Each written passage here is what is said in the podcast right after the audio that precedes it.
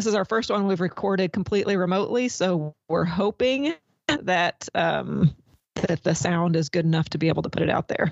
Okay. And just so you guys, Um, I'm wearing pants. yeah. So yeah, we we decided to put them on as well. So Yeah, so they were optional. So I, you know, anyway. perfect. We'll make sure to point that out in the podcast too. yeah, HR says always wear pants. Yeah. Rule number one. Rule number one. Yeah. awesome. All right, Justin, do you want to start recording, Oh, it's or recording. have you been recording? Yeah, it's recording. Oh, okay. Well, there you go. Yeah. Always come All right, prepared well, is rule number bad. two. Awesome. Well, I will do a quick uh, intro, and then um, Annissa will let you give um, some of your background before we get in. But uh, today on our on the podcast, The Journey, we have a special guest joining us on our very first remote podcast. Uh, Annissa is in California. I'm assuming. Are you in California today? I am. I am. Yeah, you can't leave California, right? You're quarantined now. there. Quarantine. Right, right now, I can't leave California. Yes. Yes. Okay. So good. So you're in California, and we're safely in Texas, away from the the California coronavirus. That's I don't everywhere. know. I heard that I heard that there was a an instance of it here in in Frisco or something like that. That's what I heard. We probably all have it. We've been leaving our Probably. houses. We probably have it. yes. Uh, no.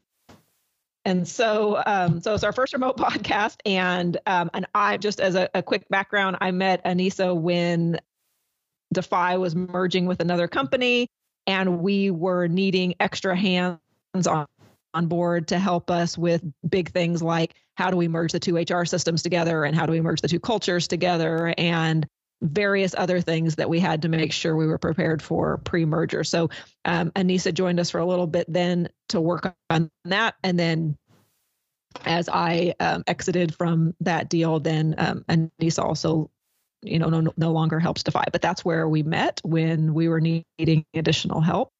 And so, what uh, what do you what do you call it, Justin? When she's going to give her background story? Oh, like origin story. Oh yeah, okay, origin story. But she she doesn't like literally have to start at her birth, right? She can Why just give us some No. background that's relevant.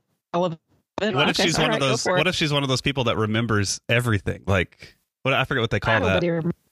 Yes, there's It's people in the world. You'll have to look this up, but there are people in the world that have vivid memories that can remember birth, and there's a Okay. name for it. Maybe she's one of Okay, them. Annissa, are you one of those people? Uh, I don't know. Should we test the theory? Should Test. I start at my birth? Yep. Yeah, yeah. What was it? What was it like being born? I was born in the exciting town of Downey, California, um, in July of 1973. So I probably have given you way too much information. But, but it's, uh, no, I don't actually my birth. Um, but I, I grew up in California. I've spent most of my life eh, here in California, but have traveled extensively. Um, would you like my more relevant origin story? Would that be helpful? Yeah. How Yes, did you? How did you? Definitely. How did you come to be on this podcast? I guess walk us through. Yeah. yes. Every, how did everything. Everything. lead up to this amazing moment where you're going to have requests flooding in? well, um, yeah. So I've uh, I've got about uh, this year I will have 25 years years of experience, um, and it it started in IT, and um, I've also worked in finance and strategy. And then ended up in HR through a series of random moves at a company that I was working at, where they just needed some help working, uh, figuring out how to improve processes.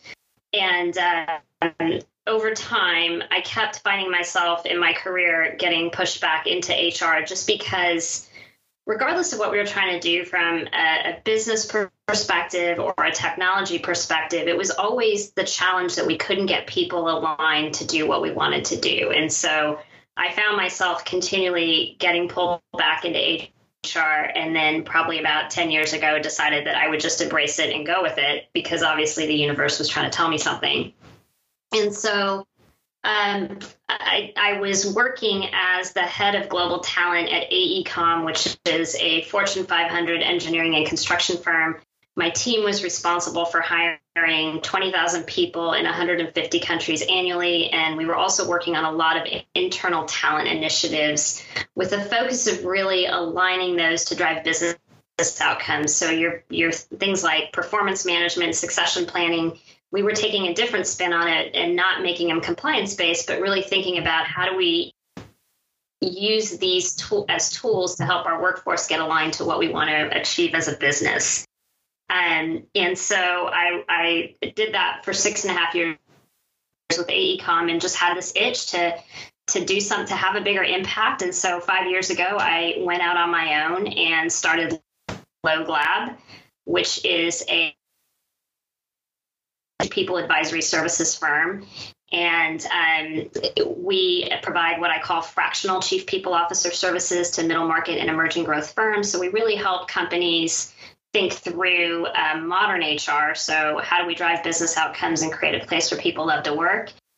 And uh, four years into my journey there, I met Stephanie, as she mentioned, at Defy and started doing some work for her. And um, we've kept in touch since then. And so that is what led me to this podcast today.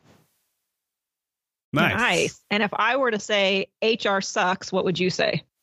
It doesn't have to. Oh, that's a great tagline. yeah. Um, so last year, I, I decided to redo my marketing and my branding and we came up with that that tagline because it, that most people I talk to are like, yeah, I just I don't want to deal with HR. And even when I when I talked to Stephanie the first time, she's like, you know, hey, I don't I don't want to deal with the compliance aspects of HR. Are you telling me I'm going to get sued if I don't do something? Um, and so, yeah, we we try to we use business terms. We don't, you know, we're not compliance focused. It doesn't mean we don't think compliance is important, but we focus on really driving the business outcomes and creating a place where people love to work. And by doing the right things, um, we achieve compliance. That's really kind of our our approach. How did you How did you come up with the name Log Lab? So Log actually means people in Hindi, and and um, I was when I was deciding to go out on my own. My mom and I were in the Indian grocery store, and I turned around to her and I said, "Hey, how do you say people in Hindi?" And she said, Log, and so that's how we came up with the name. It was uh, People Lab was obviously taken, so I had to be a little creative on that one. Gotcha. Nice. Yeah. Very cool. So I guess let's um John, John will start with you like what is your through through your career what's your experience been or what's your kind of initial thought like we always ask like what's your initial thought when I say sales what's your initial thought when we say agile so what's your initial thought when I say HR yeah, so so in Annissa, little background. So I've been in um, upper management at mid-sized, you know, ten thousand person companies and stuff like that. So a vice president level, but not not C level type of person. So I've had a lot of, and and led teams of hundred or that that kind of size. So not not thousand person teams, but not five person teams either. But um, so anyway, so that's kind of where my perspective comes from. Um, and yeah, I've been I've been lucky to work with some good some good HR functions at companies. So when I think of HR, I think of what Annissa said. I think of the compliance aspect of it, and and, and all the caution and the parameters that um, I kind of have to operate under to do different different things with people. And then I think about um, the set of the set of policies and pro- uh, policies is the wrong word. The set of kind of processes around around um, around teams and, and those types of things for performance performance management and and that. So so those are kind of my yeah yeah probably my right. my two biggest two biggest things that I think about with a lot of thoughts on each. Okay, so more around the structure and, and a positive view of it. Justin, how about you? Um, I've probably been spoiled. I know, I know you actively say you hate HR. No, I don't say that. Um, but I see what you were trying to do there, and that didn't work because I blocked it. Um, I've probably been spoiled probably for the last six or so, six and a half years, um, and have maybe a different take on it. But um, generally, when I think of HR now, I, I think of it as this very positive, um, and uh, it's almost like the it, it, the feeling or the absence of quote unquote HR. I think is a really good state to kind of be in in terms of you know if if if HR can be sort of this cross-cutting concern or this blanket through the organization that just sort of feels natural and isn't sort of this friction point then i think that's very positive so i, I as well grew up uh, grew up doing technology and did consulting for several years and then you know kind of moved up into uh, the upper management side of things as well. And so you know one of the biggest things i think is is always trying to push against any kind of friction that that surrounds that. So um in my mind you know we started the podcast podcast off saying things about you know we're wearing our pants and stuff. And i think those things are are are typically things that i think when people hear the word hr they're like oh we can't talk about that and in more recent years when i think of hr i guess it's really um you know what is it that i can't do? It almost seems like the you know this kind of list of things that you're not supposed to do. Um and so i, I don't know yeah. but I, I, guess i've seen it through several different lenses. Um but yeah I, i'm all around i'm pretty positive on it. I've seen it done poorly and i think i've seen it done really well. Um but i don't know what what about you stephanie i don't oh yeah, I'll, I'll give a quick background, then we'll get into some questions for Annissa. But I'm a, I am a little worried about the audio on this podcast because like 95% is good, and then every once in a while, each of us are cutting out. So um, we'll see how that goes. Uh, so I, I'm just going to say a couple things that were from my past that maybe you guys didn't experience because you didn't say it. But A, I had the experience that HR was always women and it was always just all women in the organization. And so and if you had an executive team, the only person that was potentially uh, a woman on your executive team was your head of HR. So I'm not saying that's a good thing. I'm just saying that my experience was that's where the women were.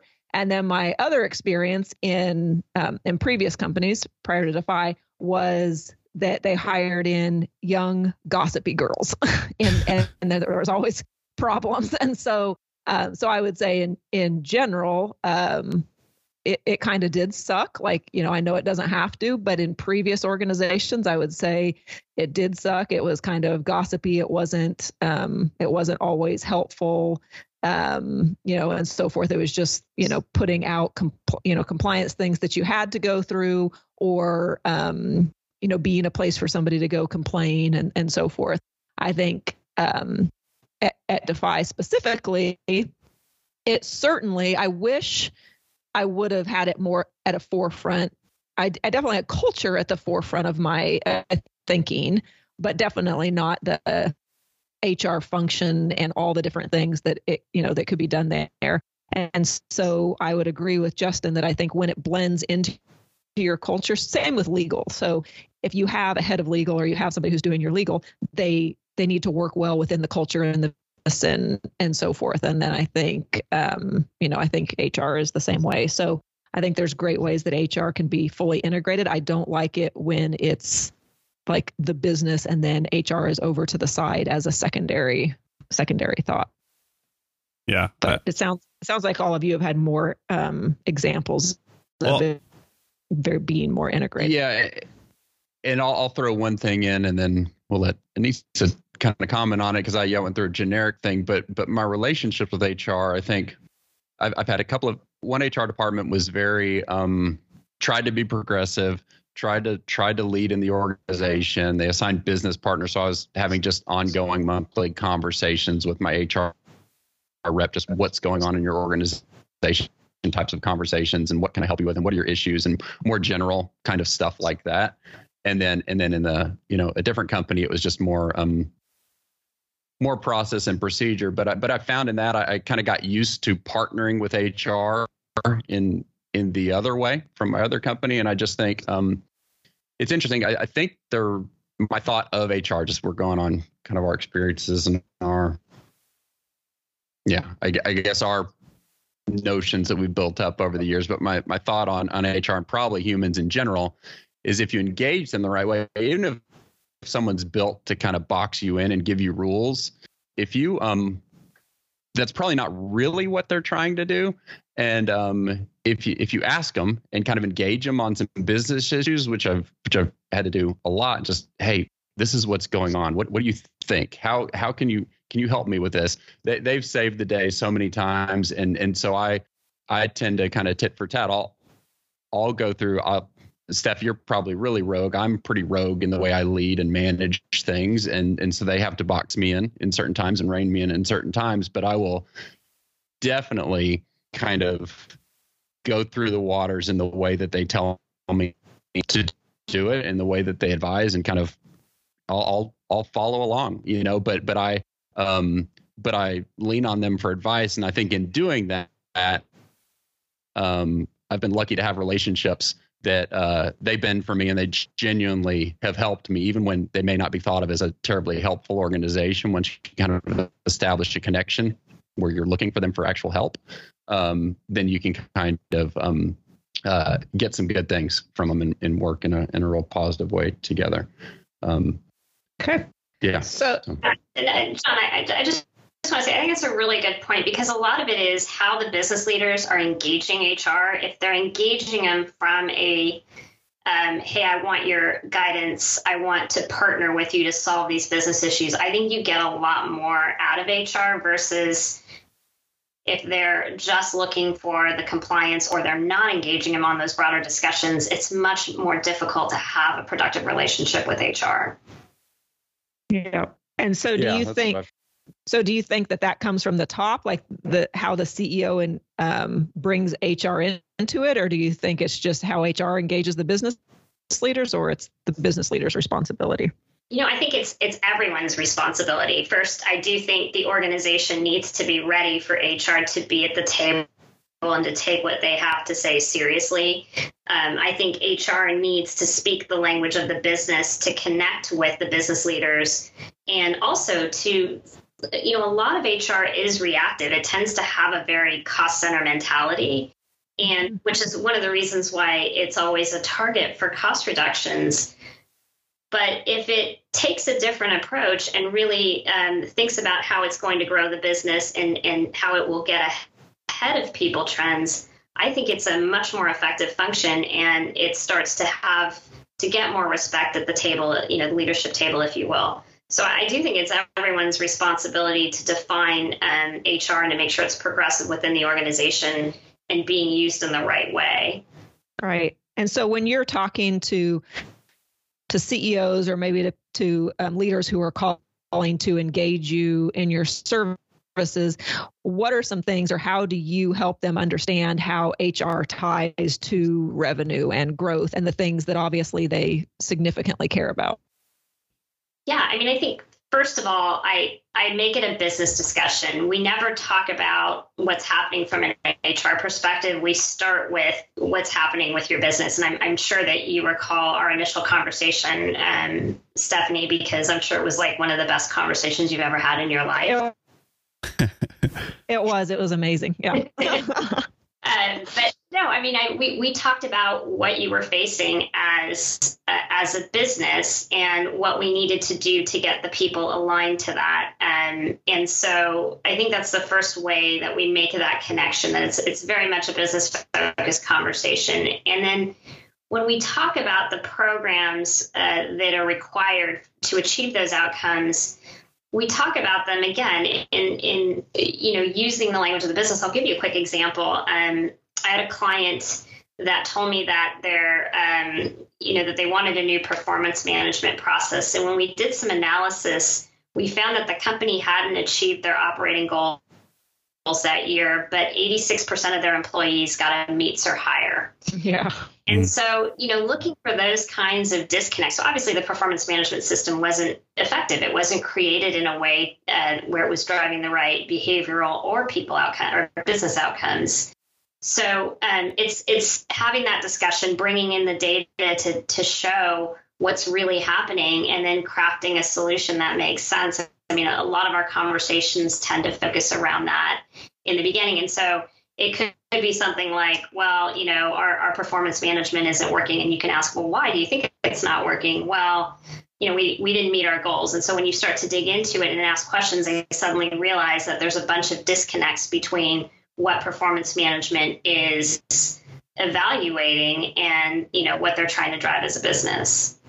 Right. It's it's hard to get. I mean, any performance management tool still is only as good as the people that are filling it out. And um, we had an interesting early on experience where the culture just was nobody wanted to give anybody bad feedback and nobody wanted to give anybody bad reviews. And so we weren't hitting our goals either. But everybody was fives out of a five, right? Everybody was like 4.5 and five. And I remember Justin would get mad about it.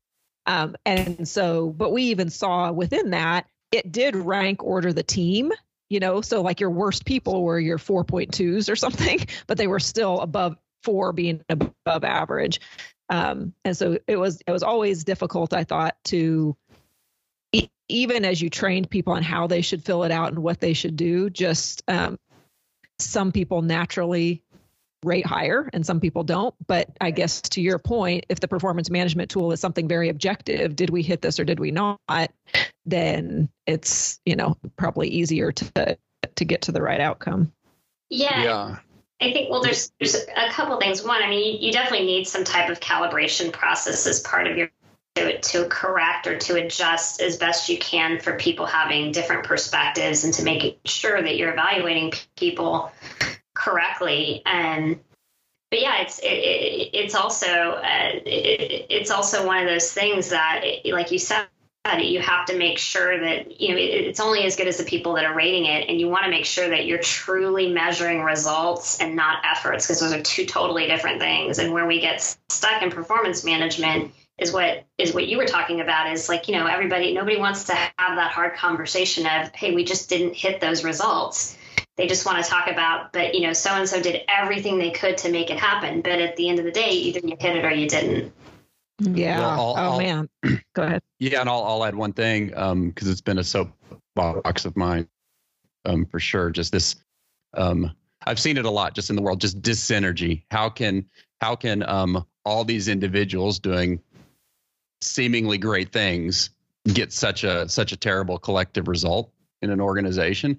And so, so to me, that comes down to um, a, I think it's a leadership thing. So, so my perspective on it has always been that yes, if you if you've got a team of ten, and your team of ten did um did outstanding things or or better than average things, and your and your team didn't achieve um, something singular, or something something great as a team, then then yeah, it's either what you guys said um, or what's been talked about that um, okay maybe you graded on effort and not results or maybe the the 10 individuals got great results too. So they gave great effort and got great results but the leader didn't design the team so that the results of the 10 when put together would add up to great results for the entire team and the organization. So so so so often this is what i see in performance management almost almost every time. It just becomes a um, a cherry picking or the greatest hits, and, and anyone can kind of talk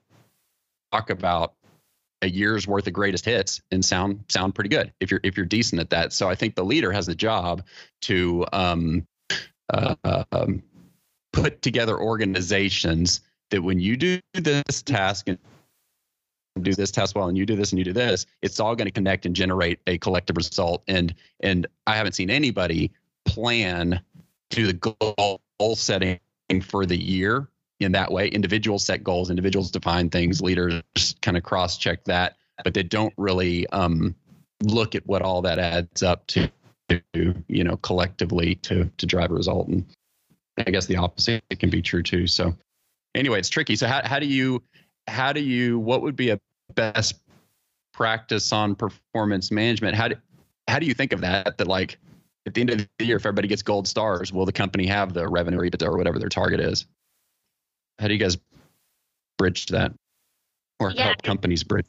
And, and, so, John, I think it's a lot of what you said about um, really making sure you're setting effective goals. That when you um, when you bring them all together, they they um, result in that they they come up they or you have that collective result. And, and I think a lot of it is how clear you are with how you set those goals, and then how those goals cascade down throughout the organization. And so there's a variety of different ways to do that.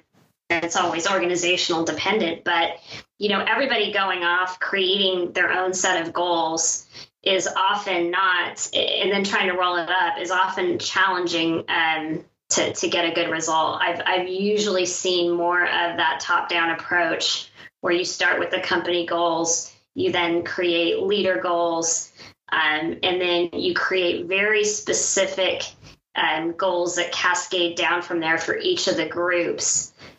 Um, and that's how you align people to the results that you're trying to achieve. Um, and it, it feels really top down.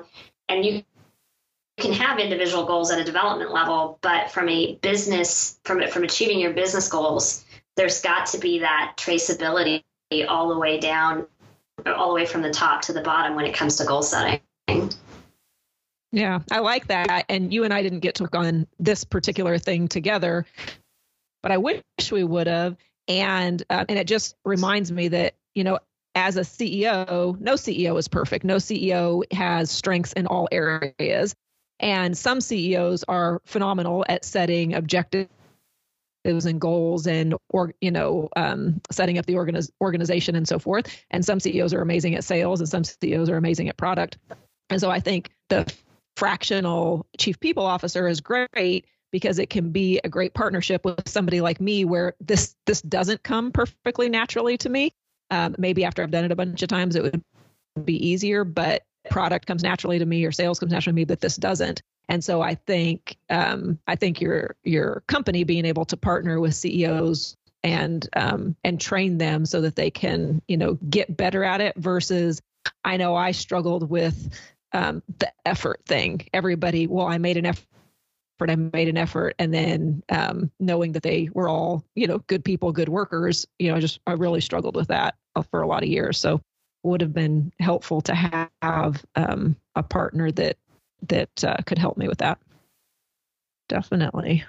Well, well, hey, so so this so Nisa, so Steph made a comment on on what um kind of what came natural to her and what she's what's learned and what's natural and stuff like that. And so this is kind of my thought as I'm talking about um, learning to use the HR function as a as an enabler to um, as a tool as a thing that helps you kind of um, lead more effectively and um and, and manage more effectively in those types of things. So so yeah, so so many people as as they get promoted into management and executive roles, um, and I don't know, I'd be interested in what you're seeing in terms of the you get promoted on a task skill of some sort, a towering accomplishment of some sort. Often it's not leadership and the ability to organize and coach and utilize the functions around you and all that stuff. I mean, that comes, um, but a lot of times it's just kind of your force of nature within the organization. And so um, you get to these spots and learning how to use HR effectively, even at the CEO level, learning how to use your HR function effectively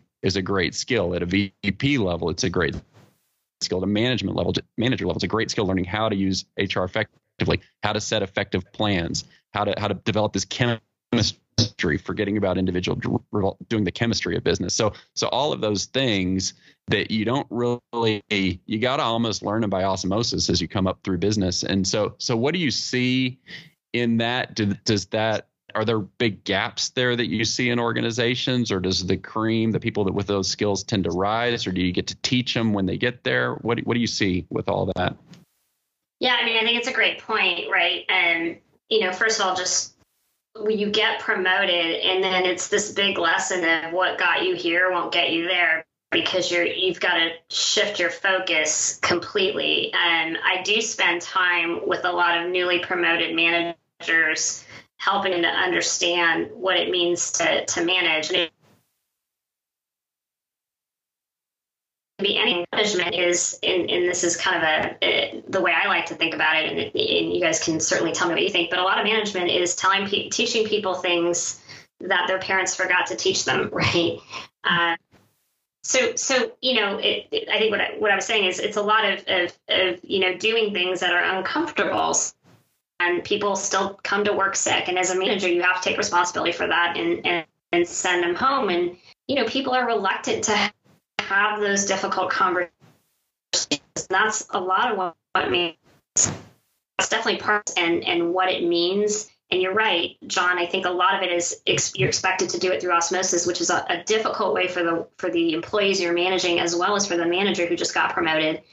But then I think there's also this this uh, missed opportunity across MBA programs and you know other ways that we are um, educating people of, of, the best way to use HR. So I don't think they spend enough time in MBA curriculum really focusing on uh, the HR aspects and how it can be a competitive advantage to really be thinking about your people um, more strategically and to have a good HR partner that that has business acumen that can look ahead, is thinking about you know where the business is trying to go, what skill sets we need to get there, um, how we'll find those skill sets, how we train people. You know, is, is just thinking more big picture about where the business is going and what the impact is. The other example um, that I like to use on just the short sightedness of companies and where HR can make a difference is when you look at what's happening in Silicon Valley, where you have all the growth happening in one location. There's not enough housing. You know, you've got Google engineers living in mobile homes. You're creating, a, you know, you're you're creating a societal issue that will not be easily resolved. And it's all because somebody didn't realize how quickly a company was going to grow and think about how can we get ahead of it, create a quality of life for people and outside of you know the Bay Area, which I, it's it's amazing to me. And now you see companies starting to think like that. But, but you know, you I, I, know you guys travel. I know you guys have been to the Bay Area. It's it's crazy up there. Mm-hmm. And the you know you can't you, you don't even you can't even buy a house unless you you know I think the median house price in San Jose is something like a million dollars is absolutely crazy. And that's just not the way to responsibly grow an organization. So again, I just I think that's a failure of HR to really think through where is this business going and what are the things we need to do to to make sure our employees are um, are going to be able to to have quality of life in a in a you know and and and that we're going to be able to grow responsibly as an organization. Yeah, and I might yeah. even take it up a level and say it's not necessarily the fault of HR. This is my opinion, but it's almost the I would say it stems from the top. So in my in this you know in most common scenarios that would be the CEO, whoever the operator is. Like, and so I've never had the privilege, I don't think, of working for an organization where it was sort of HR top down or HR driven type CEO. But I imagine that, and this will be interesting to get your perspective since you've for the last five years you've kind of been doing this and plus. But when you go into organizations to help, I would my intuition would say that you're probably going into organizations that obviously need help in the first place. So by nature, they're probably not HR driven organizations. Um, and so that's just interesting to me because at the end of the day, it's a value exchange between you know the employee between people and, and the employer um, and everybody's different. So it's very hard to like box people into you know what their ambitions and goals are. Some people are motivated by money. Some people are motivated by the opportunity and, and all sorts of things. So it's just i'd be interested to see what you're like when you go to all these organizations you know just top of mind like what are you seeing? Are they are they hr driven ceos or are they not?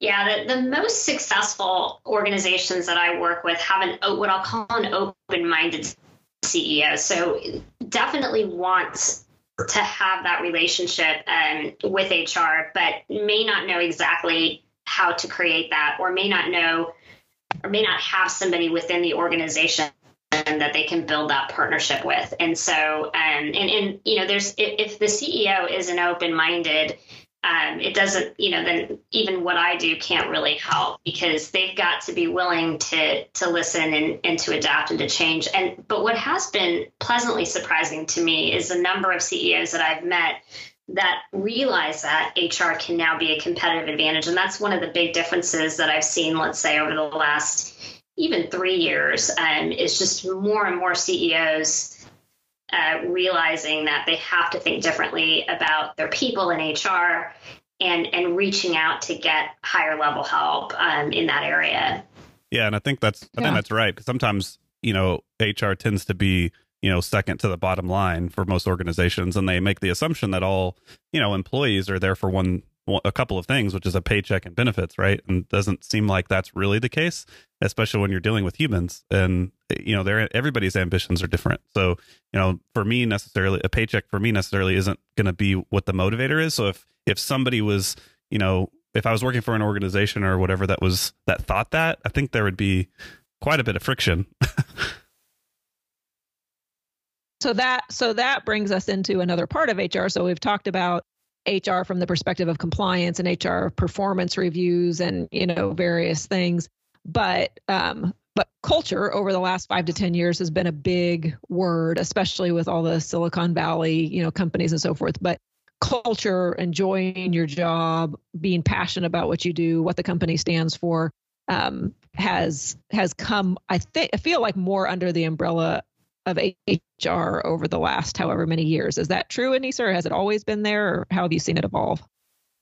Yeah, I think culture has become much more of a focal point. Um, and when it comes to culture, you know, it, I think HR is doing its best to uh, create the culture that CEOs um, are describing. I, I think where the disconnect often happens from a culture perspective is CEOs describe a culture that they're not really ready to adopt. And I think, you know, yeah. all of you guys have made this point that it comes from the top you know, and and they and I think what's what's the one difference, and, and Stephanie, you and I've talked about this is nowadays you can't hide, right? You've got Glassdoor, which really tells people if you're living your culture or you're not, and um, people are are more than willing to share. And, and you you do find that companies that have the high Glassdoor rating, when you talk to the CEO, when you when you work when you're working with a company, that it's truly reflective of what's happening there.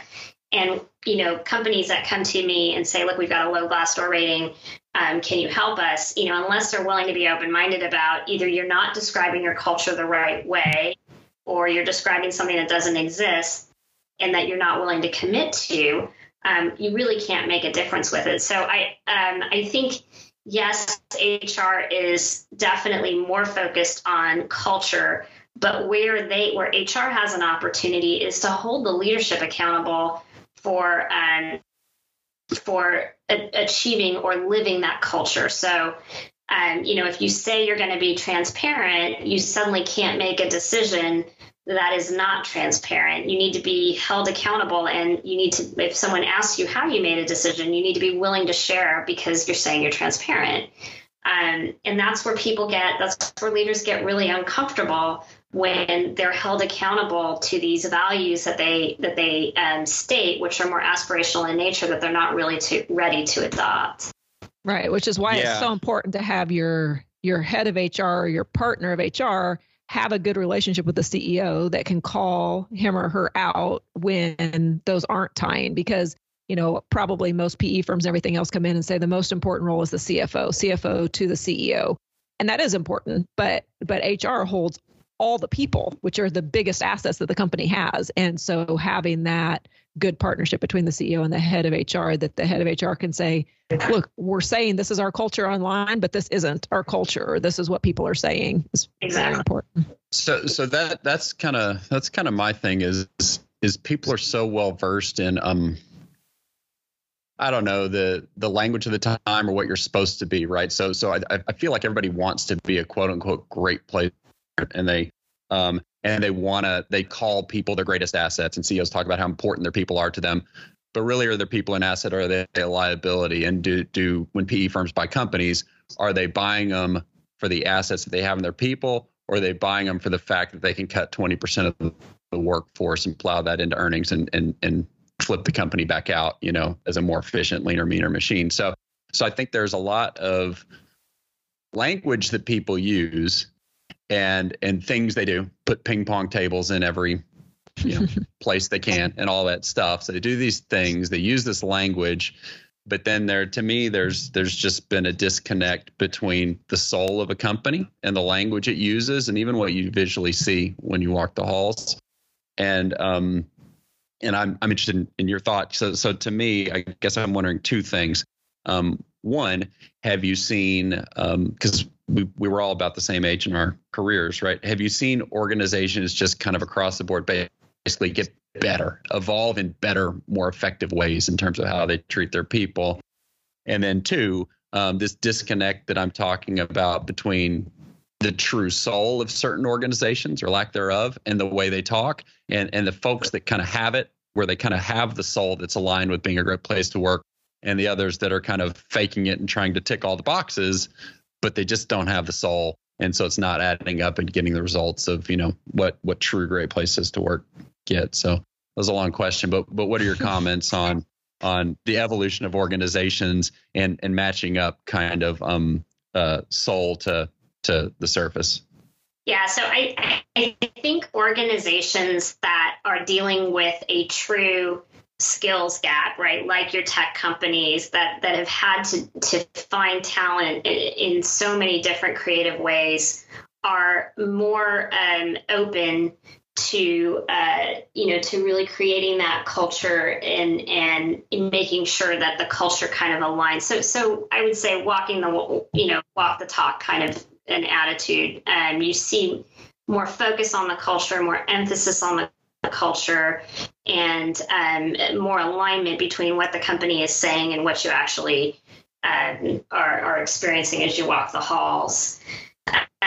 Um, but I think more traditionally, uh, you know, like organizations that have been around for a long time or dealing with a long established culture, you know, have those values from, you know, the 90s, which are all over the wall but not felt, you know, there's still that disconnect. And you can definitely see it when you look at Glassdoor ratings. The tech companies are all shooting above four.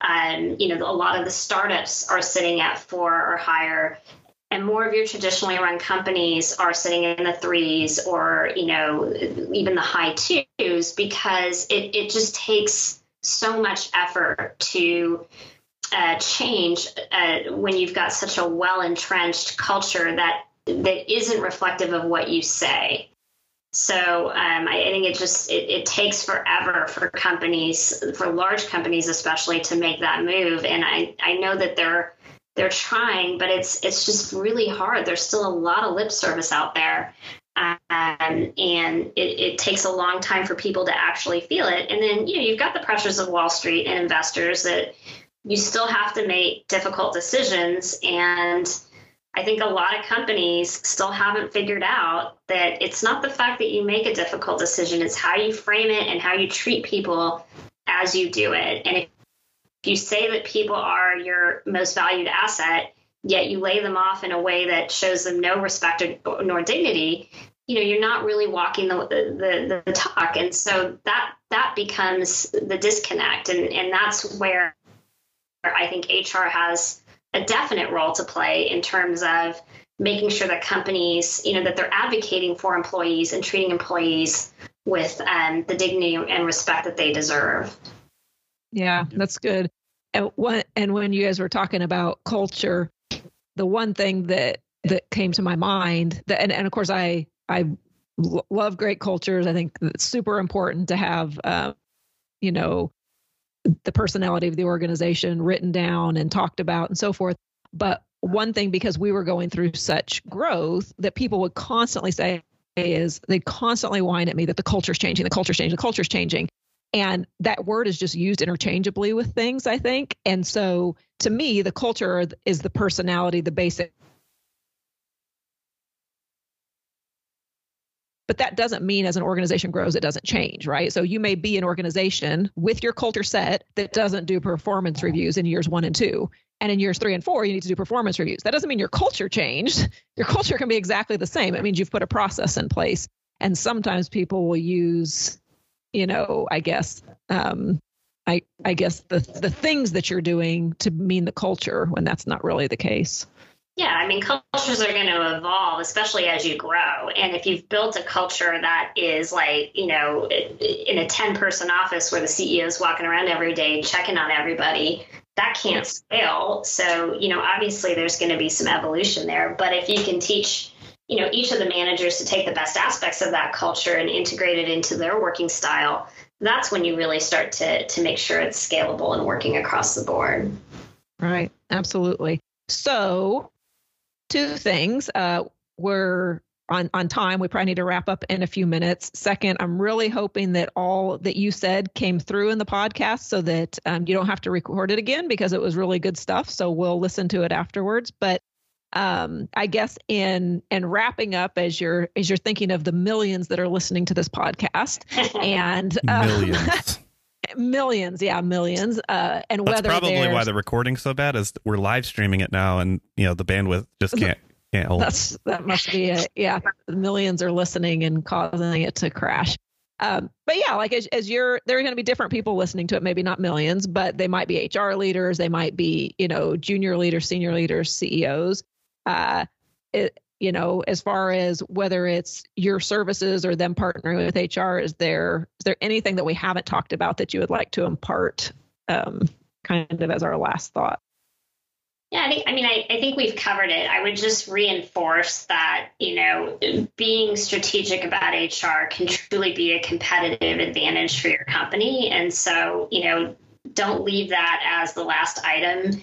In the knowledge economy, it is all about your team, their creativity, their ability to deliver. And so, you know, the the the more thoughtful, the more strategic you are about that, the the more success I believe you'll you'll achieve as a business.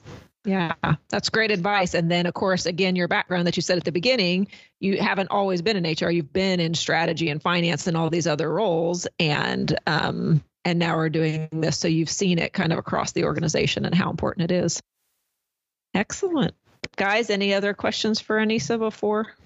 Um, just last thing is if how can people get a hold of you? Are you on social networks or anything like that? We can put it in the in the show notes. Yeah, so um, I'm on LinkedIn, um, Twitter, um, and uh, my my website is uh, www.theloglab.net. Okay. Uh, and those are the best ways to to reach me. Okay. Cool. Awesome. Thank Awesome. you. Well, thanks for being on. Yeah, thanks so much. Yeah, All we right. appreciate you taking the time. No, I appreciate you making the time. Thanks, guys. Yep. All right, Talk thanks a you lot. Okay, bye. Bye.